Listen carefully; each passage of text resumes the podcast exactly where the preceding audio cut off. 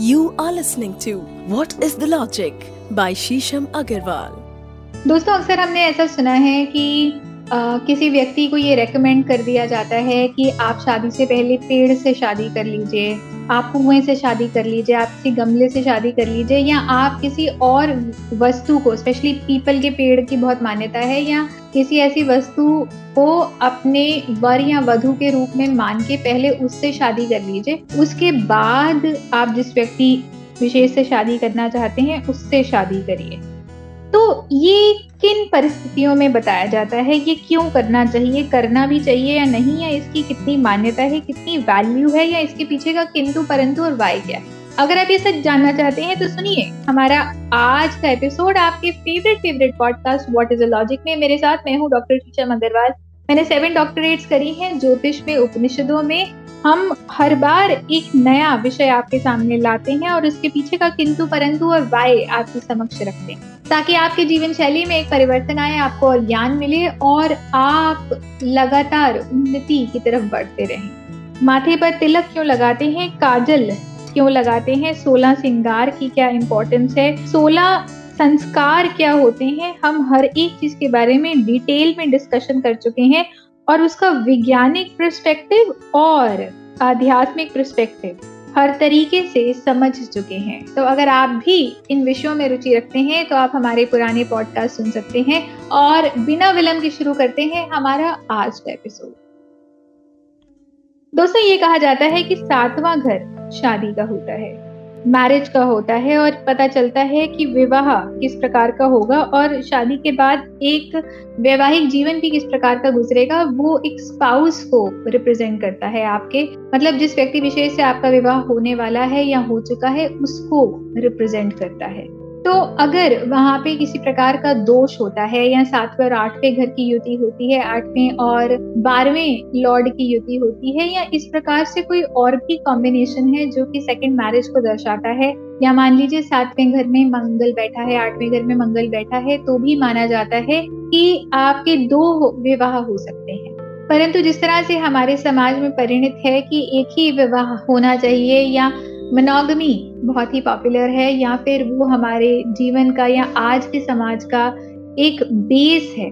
तो ये कहा जाता है कि दूसरा विवाह अवॉइड करने के लिए अगर आप अपने विवाह से पहले पीपल के पेड़ से विवाह कर लें, किसी पौधे से विवाह कर लें, गमले से विवाह कर लें, या फिर कुएँ के साथ विवाह कर लें, या किसी ऐसी वस्तु के साथ विवाह कर लें, जिसको आप अपने पति या पत्नी के रूप में देखते हैं तो एक तरह से आपका एक विवाह हो जाता है। और फिर आप जब प्रॉपर विवाह करते हैं, शादी करते हैं तो वो दूसरे विवाह के रूप में काउंट होगी और आपका ये दोष अगर आपकी पत्नी में है तो वो टल जाएगा। और आपका किसी और व्यक्ति से दूसरा विवाह नहीं होगा। यही शादी कोई भी अगर दिक्कत आए या परेशानी आए, तब भी आप निभा लेंगे और आपकी मैरिज की जो लाइफ है, आपके जो मैरिड ईयर्स हैं, वो काफ़ी लंबे होंगे एक दूसरे के साथ, या आपका इस लाइफ का पूरा साथ बना रहेगा एक दूसरे के साथ? तो ये कितना वैलिड है और कितना वैलिड नहीं है? बहुत बार इस चीज़ को रेकमेंड किया जाता है, एक तरह से एक तरह का सिम्बोलिज्म है कि अगर आप किसी पेड़ से या पीपल के पेड़ से अगर आप विवाह कर लेते हैं तो हम उसको अपने स्पाउस के रूप में देख लेते हैं। पर यहाँ, दोस्तों, पहली बात तो ये है कि जब आप ये परिहार कर रहे हैं तो आपको जो व्यक्ति परिहार कर रहा है, उसको जानकारी ही नहीं कि वो ये विवाह क्यों कर रहा है। वो केवल एक पंडित के कहने पे एक एस्ट्रोलॉजिकल रेमेडी मान के इस विवाह को कर लेता है। तो अगर आपको जानकारी ही नहीं, आपका इंटेंट ही नहीं तो ये परिहार कितना सफल होगा? तो पहली बात तो ये है कि जातक को नेटिव को समझाना चाहिए कि ये परिहार क्यों किया जा रहा है। और अनलेस एंड अनटिल उसको, उसकी इंटेंशन उसका भाव उस परिहार में होगा, तभी वो सफल होगा। दूसरी चीज़ ये है दोस्तों कि अगर आपको कोई ये कह दे कि आप पतले हो जाएँगे तो आप रोज एक किलो लड्डू खाना प्रारंभ कर दें तो आप पतले नहीं होंगे। तो चाहे आप वृक्ष से शादी करिए या फिर आप किसी और चीज़ को सिंबलिज्म मान के शादी करिए। कहने का ये मतलब भी है कि जातक के अंदर एक ये चीज़ होनी चाहिए कि जिससे भी मैं विवाह कर रहा हूँ या कर रही हूँ मुझे उस व्यक्ति के साथ भी रहना है या अपने जीवन में उस व्यक्ति को इम्पोर्टेंस भी देनी है? और अगर मैं वो इम्पोर्टेंस देता हूँ या देती हूँ और उस व्यक्ति विशेष की इम्पोर्टेंस समझती हूँ, उनको सम्मान देती हूँ और उनसे मुझे भी वो सम्मान मिलता है, तभी हमारी शादी की लॉन्जिविटी है। अगर आपके हॉरोस्कोप में दो मैरिजेस का योग है तो इसका मतलब परिस्थितियाँ आपके जीवन में आएँगी और कई परिस्थितियाँ आएँगी आपके जीवन में, आपके वैवाहिक जीवन में, जहाँ पर आपको टफनेस का डिफिकल्टी का सामना करना पड़ेगा। तो कुछ पुस्तकों में, कुछ पुरानी पुस्तकों में ये भी माना गया है कि ये परिहार इतना रेलिवेंट नहीं है, क्योंकि आपके सामने परेशानियाँ आती रहेंगी। आपको ऐसा लगेगा कि इस व्यक्ति विशेष के साथ आप अपने वैवाहिक जीवन का निर्वाह नहीं कर पा रहे। या तो आपको उनके परिवार से दिक्कतें आएँगी या उनसे दिक्कतें आएँगी या आपको और बहुत सारी सिचुएशनल दिक्कतें भी आ सकती हैं। तो जहाँ पर आपको ये लगेगा कि एक मैटर ऑफ़ चॉइस है, या बहुत ही डिफ़िकल्ट होता जा रहा है। और कई जगह पर ऐसा माना गया है कि अगर आप ये परिहार कर रहे हैं और आप बहुत मन से कर रहे हैं, बहुत भाव से कर रहे हैं तो ये परिहार अवश्य काम करेगा क्योंकि आपने पूर्ण इंटेंशन से ये परिहार किया। और जब आप पूर्ण इंटेंशन से करते हैं तो अपनी शादी में भी आप पूर्ण रूप से संलग्न रहते हैं, अपने स्पाउस को इक्वल मानते हैं, उसको बहुत ही वैल्यू करते हैं और आपका जीवन इतना लविंग या इतना प्रेममयी रहता है कि इस प्रकार की नौबत ही नहीं आ पाती कि आप सेकंड मैरिज की तरफ़ जाएँ या आपका स्पाउस सेकंड मैरिज की तरफ़ सोचे। तो दोस्तों, बहुत हद तक इंटेंशन भी मैटर करती है। अगर ऐसा कोई कॉम्बिनेशन है, ऐसा कोई योग है तो इसका ये मतलब ज़रूर है कि कोई ना कोई पॉसिबिलिटी आपके जीवन में इस प्रकार की आएगी और जब तक वो महादशा चल रही है या अंतरदशा चल रही है अंतरदशा चल रही है, तब तक वो पॉसिबिलिटी आपके जीवन में रहेगी। परंतु अगर आपका इंटेंट स्ट्रांग है तो आप निकल भी सकते हैं। अभी तो कई बार सिचुएशन ऐसी हो जाती है कि आपको लगता है कि अब ये वैवाहिक जीवन चलायमान नहीं है, अब इस व्यक्ति के साथ जीवन का निर्वाह नहीं हो पाएगा। या आपकी इंटेंशन अब इस शादी में विवाहित रहने की नहीं है, या उस व्यक्ति से सामने वाला व्यक्ति आपकी अपेक्षाओं पर खरा नहीं उतर रहा, या कुछ अनएथिकल हो गया है, कुछ दुष्कर्म हो गए हैं कि आप अब इस शादी में नहीं रह पाते। तो वहाँ पर ये जो कॉम्बिनेशन है, ये फलीभूत भी हो जाते हैं और उस वैवाहिक जीवन में रहना बहुत मुश्किल भी हो जाता है। तो ये कॉम्बिनेशन प्रतिफलित हो जाते हैं और लोग उस विवाह से बाहर भी आ जाते हैं, चाहे आपने परिहार किया हो या नहीं किया हो। तो ये परिहार कोई बहुत ही स्ट्रॉन्ग परिहार नहीं है, क्योंकि एक परिहार करने से आपके आने वाले एक दशक या दो दशक या तीन दशक, पता नहीं कब तक इसका अफेक्ट रहेगा, ये जांचना या समझना बहुत ही मुश्किल है।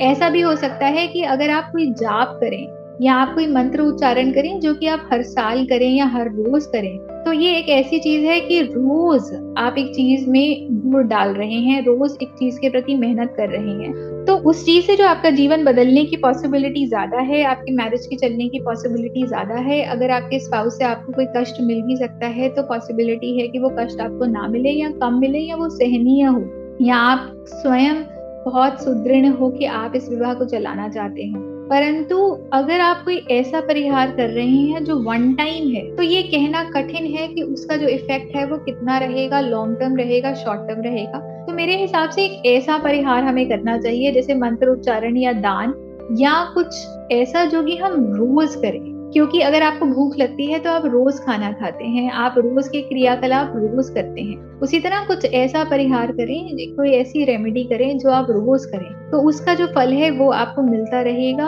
आपका वैवाहिक जीवन सफल रहेगा और आप एक दूसरे के प्रति रत रहेंगे, एक दूसरे के प्रति प्रेरित रहेंगे, एक दूसरे के साथ जीवन का निर्वाह करना चाहेंगे। धन्यवाद।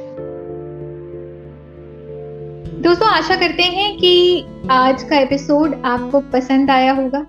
ये कुछ ऐसे प्रश्न हैं जिनसे हम अपने जीवन में लगातार ओतप्रोत होते रहते हैं। हम वैदिक जीवन शैली के बारे में, वैदिक रीति रिवाजों के बारे में अक्सर आपके साथ चर्चा करते हैं। परंतु इस बार हम ज्योतिष के कुछ ऐसे विषयों के बारे में चर्चा कर रहे हैं जो कि अब आज के संदर्भ में बहुत पॉपुलर हो चुके हैं। ये प्रश्न ऐसे हैं जिससे लोग ज़्यादा करके अपने अंदर जूझते हैं, ज़्यादा करके अपने जीवन काल में एक या दो बार या कई बार हम ज्योतिष से अपनी पत्री ज़रूर डिस्कस करते हैं, अपनी जन्म तालिका ज़रूर उनको दिखाते हैं हॉरोस्कोप ज़रूर डिस्कस करते हैं। और ऐसी कोई भी जानकारी अगर हमें मिलती है तो हम बहुत ओतप्रोत हो जाते हैं, बहुत व्याकुल हो जाते हैं, परेशान हो जाते हैं एंशियस हो जाते हैं। तो इसी सब जानकारी का किंतु परंतु और वाय आज हम लाए हैं आपके सामने इन एपिसोड्स में। आशा करते हैं कि ये ज्ञान, ये नॉलेज आपको अच्छी लगी होगी और इसने आपको कुछ रिलीफ भी दिया होगा और आपको सशक्त भी किया होगा। लगातार आपका जिस तरह से हमें प्यार मिल रहा है, आपके डीएम्स हमें मिल रहे हैं, हम आपके प्यार के प्रत्याशी हैं और बहुत बहुत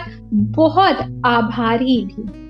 अगर आपके मन में भी इस प्रकार का कोई किंतु परंतु वाय है तो आप हमें डीएम कर सकते हैं। मैं आपको इंस्टाग्राम पे मिल जाऊँगी, डॉक्टर शीशम अग्रवाल के नाम से Red F M podcast page पर आप डीएम कर सकते हैं। फेसबुक पर मैं आपको शीशम बंसल के नाम से मिल जाऊँगी। Red F M podcast page पर आप हमें फेसबुक पर भी मैसेज कर सकते हैं। अपने मन का किंतु परंतु वाय पूछ सकते हैं। लिंक पर हम आपको मिल जाएँगे। शीशम अग्रवाल के नाम से Red F M podcast page के नाम से। बहुत सारे लीडिंग ऑडियो प्लेटफॉर्म्स पर। हमारे पॉडकास्ट हर हफ़्ते पब्लिश हो रहे हैं उपनिषद सिंप्लीफाइड और व्हाट इज़ अ लॉजिक के नाम से। आप वहाँ पर इन लिंक्स को सुनिए लाइक करिए सब्सक्राइब करिए शेयर करिए और अपने व्हाट्सएप ग्रुप पर ज़रूर डालिए। ताकि ताकि न केवल आप, बल्कि आपसे जुड़े हुए हर एक व्यक्ति तक ये पॉडकास्ट पहुँचे। उसके जीवन में भी उतनी ही उन्नति आए जितनी आपके जीवन में आ रही है। और हर कोई लगातार प्रगसर हो उन्नति के पाथ पर। दोस्तों, मेरी अभी कुछ बुक्स नई रिलीज़ हुई हैं, कैसे?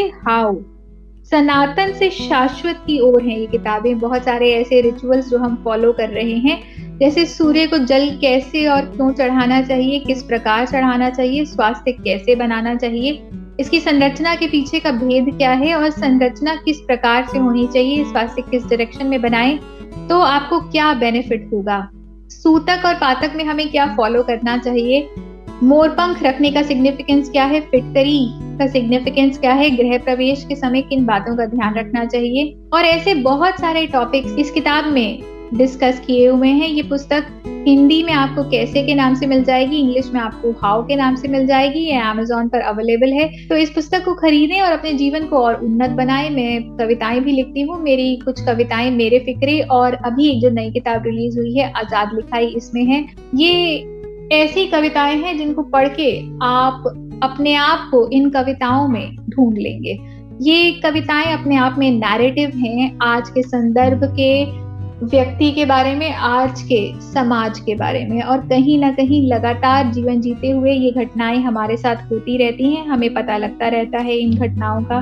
तो जब आप ये कविताएँ पढ़ेंगे, अपने आप को, अपने आप के और करीब पाएँगे, रूबरू पाएँगे। और इस तरह की और भी किताबें मेरी रिलीज़ हुई हैं सेल्फ टॉक के नाम से। व्हाट इज़ द लॉजिक जो पॉडकास्ट आप सुनते हैं, उसके नाम से भी एक पुस्तक रिलीज़ हुई है। तो आप इन पुस्तकों को खरीद सकते हैं, अपने जीवन को और उन्नत बना सकते हैं। और हम इस प्रकार की और इम्पोर्टेंट इन्फॉर्मेशन के साथ मिलेंगे आपसे। हमारे अगले एपिसोड में तब तक बने रहिए अपने favourite podcast what is the logic के साथ। धन्यवाद You were listening to What is the Logic by Shisham Agarwal.